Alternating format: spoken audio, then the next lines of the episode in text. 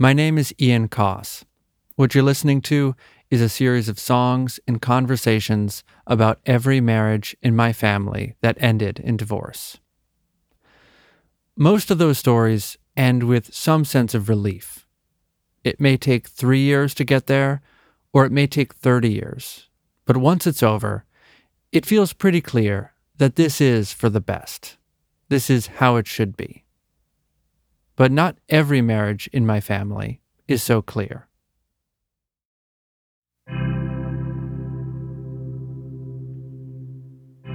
Forever is a long time.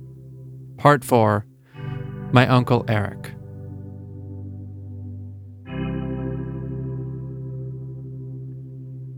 Hello. Hey, Eric, it's Ian. Hey, Ian. How you doing?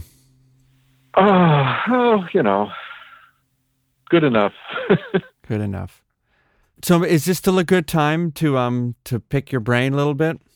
I um yeah no I was expecting your call um and and I really I, I don't have a lot of wisdom to offer but yeah we can we can bat it around a little bit if you want. My father's brother Eric, as you may recall, is actually the reason my parents met in the first place, and he has always been an important part of our lives. When we left Cape Cod and settled in western Massachusetts, Eric and his wife Debbie lived just a couple towns over from us. From my perspective, their lives had a kind of logic and stability that stood out in my family. While my parents were moving around from one house or apartment to another, changing jobs, going back to school, dating different people, Eric and Debbie were always there in that same house on a little dead end street where we used to ride over on our bicycles and sit on the front porch. They had adopted two children together who they were both very committed to. They still found ways to pursue their passions, which for Eric was journalism and for Debbie was music. And on a very basic level, they just seemed to match. They liked hiking and listening to the radio. They both wore Birkenstocks and ate a lot of salad. They just made sense. Like if any marriage was going to buck the trend, this was it. And uh, and one of the things that attracted me to Debbie was that she came from a from an intact family. Really? You know, and and, and what what what was it that you were drawn to in that? Like it it just felt it felt comforting to have that just as a model for your own relationship. Yeah, it made me feel more hopeful that that our that our marriage would would last. And I think it lasted as long as it did in some ways through force of will. But, you know, I, I ask myself, why did I marry Debbie? Um, when in retrospect, it probably wasn't, it, it, it, it, it wasn't the right match for me. I was wondering if we could could we just sort of start at the beginning and uh, could you just tell me the story of how you guys how you guys met and and wound up in a relationship in the first place? Let's see. Where, you know, when when when you, when you ask me to start at the beginning, my mind always keeps going back and back and back and back. Started um, the Austro-Hungarian Empire at the dawn of the 20th century. that's right, the Big Bang. Um, so we were. I was in my late 20s and she was a musician doing children's performances. She did a uh, performance, and then there was a party afterwards. This is sort of an odd, uh, weird thing. so, so, so she was talking to some other musician about, you know, calling her up and leaving a, a song on her on her answering machine, and she gave him her phone number, and I just memorized the phone number and I decided, what the hell? I'll give her a call. So I called her up and I said, hi, you you may not remember me, but I was at this party and I was wondering if you'd like to go out sometime. And she was kind of weirded out by that, you know, and and said no. Somewhat understandably. Somewhat understandably. And then, like, I don't know, it was a year later or sometime later, I was actually at a conf at a concert at UMass and Debbie was at the concert, and I noticed her in the audience. And then at the end, when we were walking out, I, I went up to her and I said, Hi, you probably don't remember me, but I'm the guy who called you last year. and she said, "Oh yeah." I said, "I said, do you mind if I call you again?" And she said, "No, you can call me." So I called her, and we went out. And it, it was not, and, and this is why I say maybe you know it wasn't the match made in heaven. It wasn't a passionate love. It was more like we're both in our early 30s. We both want to have kids. We're you know we're not getting any younger. We like each other, oh, you know, but it wasn't like it, it, you know, it, it, wasn't like a, Hollywood sizzling love story. Um, Why did it feel imp- important for you and Debbie to get married when you did? Like, what did that um, that sort of commitment? What did that mean to you? Right. I mean, at that point, we were living together, you know, as as co-parents, and and right. it, was okay. Um, I, I think it was just. Um, I forget what it was. It was like my father and Janet came to visit. This is my grandfather, Robert, the Harvard educated lawyer he's talking about, and his third wife, Janet.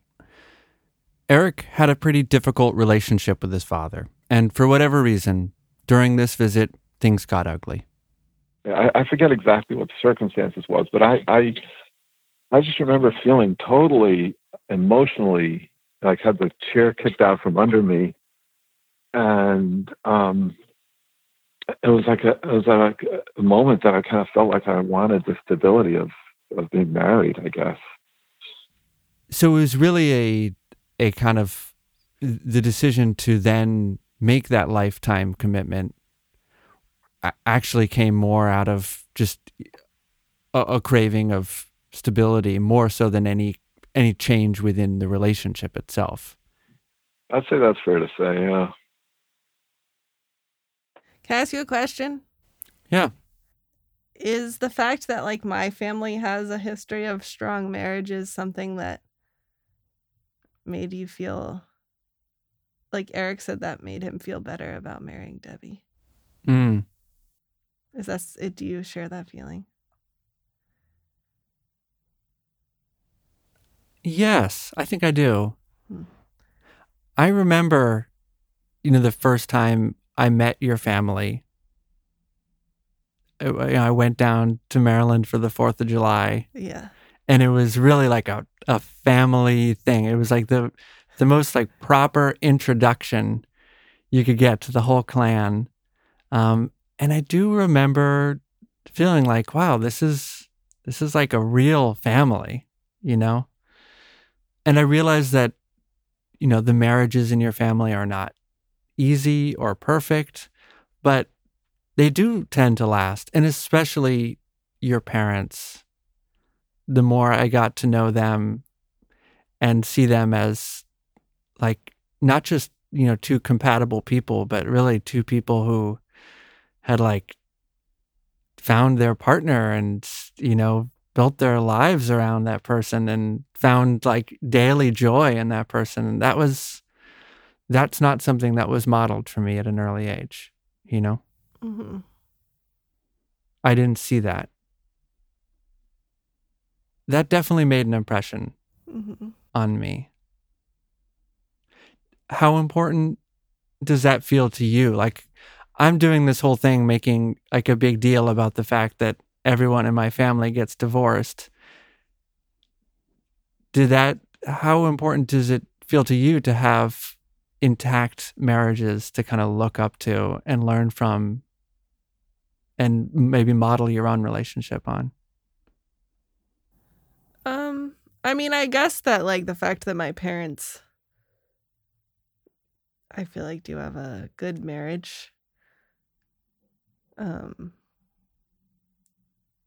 I I'm sure that made me more like confident that I could do that. Yeah or it just like gives you like a idea of what you want. Mm-hmm.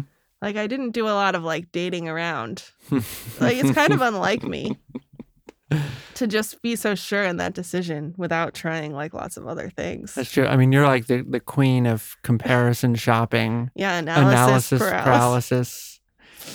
Yeah, it is actually. It's funny you mention that. It's very, very unlikely yeah. you. I think about that a lot. Like, why did I? Why did that feel like? I don't know. I just wonder though if like the confidence to Oh, to trust that instinct yeah. to know that like this instinct, this thing I'm feeling, this is a good thing. This is what the people around me showed me to do, and it worked well for them. yeah, maybe. You want to keep listening? Mhm. Uh, you're, you're ultimately married for about 20 years. And I guess I'm wondering, when did you first begin to think, nah, maybe this, maybe this is going to end at some point? You know, I think I have to answer that question through my own anxieties, just generalized anxieties in life. Yeah. And um, always kind of, uh, uh, you know, feeling a lot of times having a feeling like things are not the way I want them to be, but in a year or two or three, things are going to go in the right direction. Mm. And I and I still feel that way in some ways, you know. And, and, and now now that I'm sort of approaching the end of life, it's uh, thinking, well, maybe it'll never actually, you know, the you know, this is just the way it's going to keep going until it, it doesn't go anymore.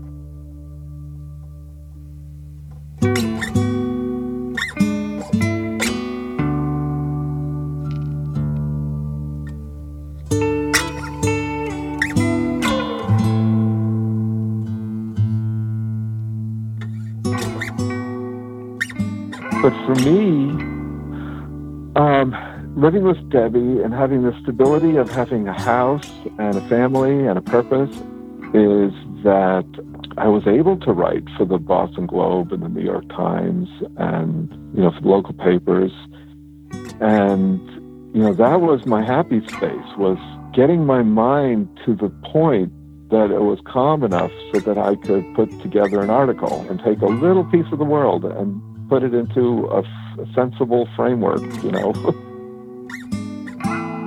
there was a sense of stability that I felt in those years.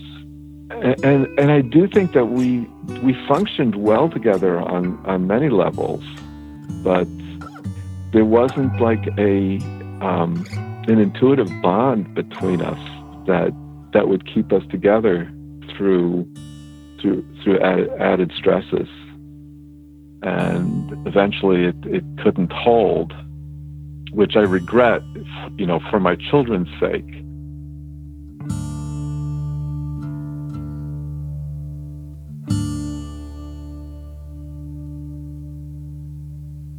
So much about a relationship is beyond our control, or only partially in our control.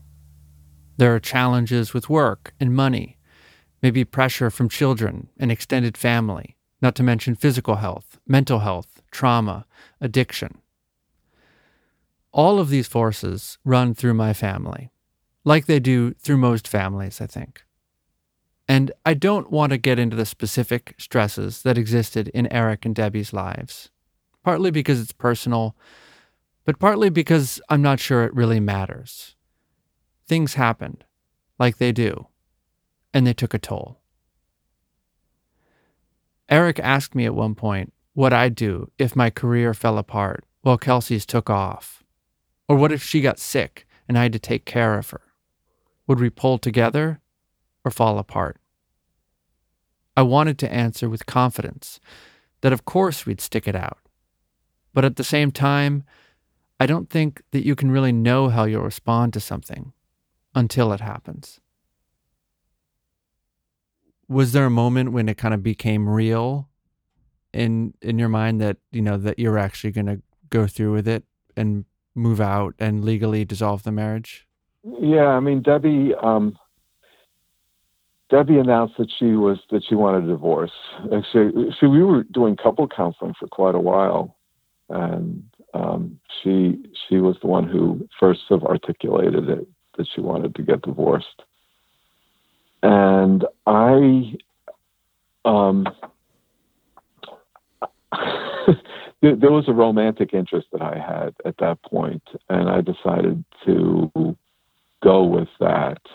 in sort of my response to Debbie wanting to get a divorce. And I don't know if you remember her. Her name was Mhm. Aubin. Do you remember Aubin? hmm So um, I kind of said, well, okay, if you want to get divorced, I'll go off with Aubin. And then Aubin and I moved in together. And then I went into severe crisis living with Aubin. And it was more about my kids and desperately sort of missing that and not being able to figure out where I wanted to go. And, um, you know, that was a very tough you know, I, I, I just I wasn't sleeping and I wasn't um I just couldn't do it. And I ended up moving in with Tom and Suzanne for a few months. Yeah. And then I moved in with with Linda for a couple of months.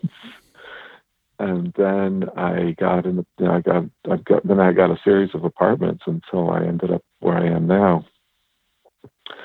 Um but Were you surprised by the impact it had on you? I guess so. I mean, you don't you don't intentionally go to go to this crisis. So I guess I, I wasn't. I was sort of expecting it to be more um, fulfilling, or or something. You know, uh, maybe help me find inner peace more. Um, and and it did the opposite.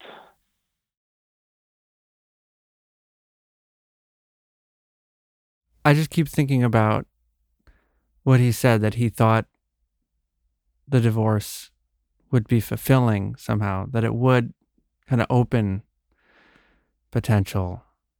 How do you know that life without the relationship will actually be better than life with the relationship, however difficult it is? You don't. You can't like weigh your relationship against every other possible future for yourself. I think you just have to take it for what it is and and consider that rather than consider the what ifs and what could have been. I just I relate with Eric a lot. Like where he says he imagines things being differently. Maybe in a couple years things will be a little bit more like this or that. I totally do that. There are all these things about my life that I I feel like I'm on the cusp of constantly and never quite arriving at. And a certain I do like what? yeah like um professionally in my work our life our home our relationship. Like I, i'm always like oh wouldn't it be great to like spend some time abroad again? Maybe i'll make that album. I don't know there i just i do this. I know i do this. And i just can't tell when how much of that is like forward looking and aspirational and how much of that is just distracting from uh from the great things I have right now. Haven't you ever wondered what an alternative If I be? married someone else? Yeah. Uh yeah, I mean not not like a specific person, but Sure. but I feel like the thing is, it's like if no matter like how like stressed out I am by you or like mad at you I am, like I know that if like you weren't in my life anymore, I would really miss you. Mm-hmm. I know that that my life would not be better Mm. no matter how mad I am at you. I I still believe that you make my life better. Like wanting to ha- you know, ending a marriage is not in this case like an aspiration or a goal. It's a what if. It's like you don't have something that you're Mhm. trying to achieve by ending the marriage. You're just like wondering what it would be like if you like lived in this alternate reality, Yeah. right? Like I think that's the difference. Mm. And you feel like me in my in my weaker moments. It's there's not actually something I want or something else I want. I just like feel the need to squirm within whatever box I'm in just because I'm in it. sometimes. I think that's the what ifs. I think that's what the what ifs are. Maybe I just need to check that instinct a little bit. Yeah, I try. I do that. I know. that's why you're still here. That's why I'm still here. But what I try and remind myself of is that it's it's easy to walk away, but you can't necessarily walk back.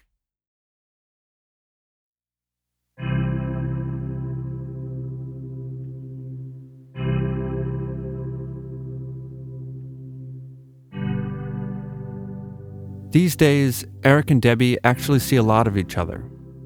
They both provide childcare for their granddaughter, Kaya, who is a total joy. And for Thanksgiving, we all still go over to that house they used to share on the dead end street. It's just Debbie's house now, but Eric is always there, helping to set up folding chairs so everyone has a place to sit. It's weirdly normal. And for a few hours, it's like we inhabit an alternate universe, one in which they never divorced at all. I still think that universe could exist.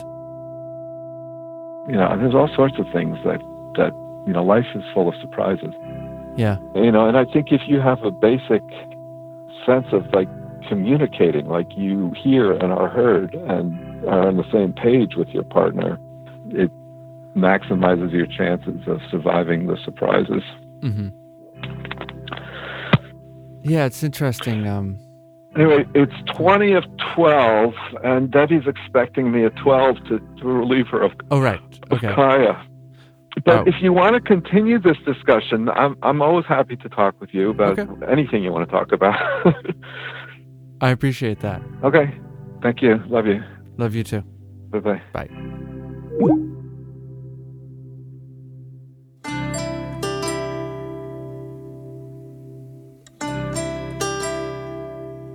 I sent Eric a draft of this episode so he could hear what parts I was using and how they were framed. He sent me back a really nice note, and in there, perhaps sensing my own lingering question, he said, unprompted, that he was glad that he and Debbie are no longer married, that it is for the best.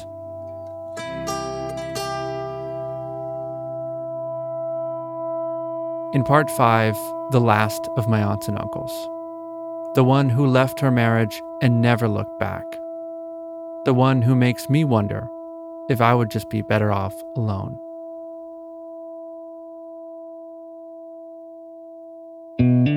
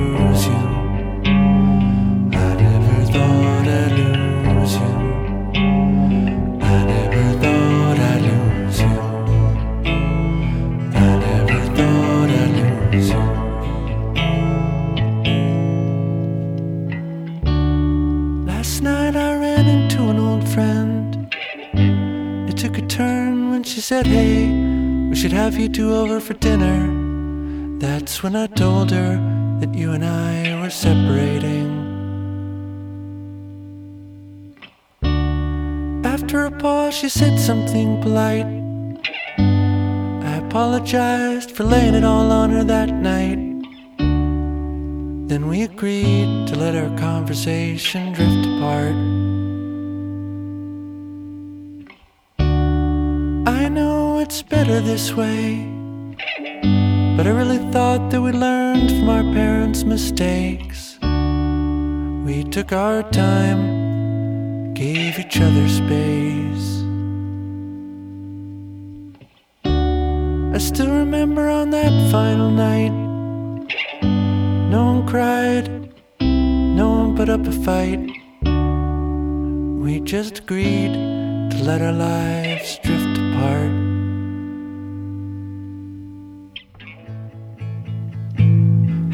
We let this happen?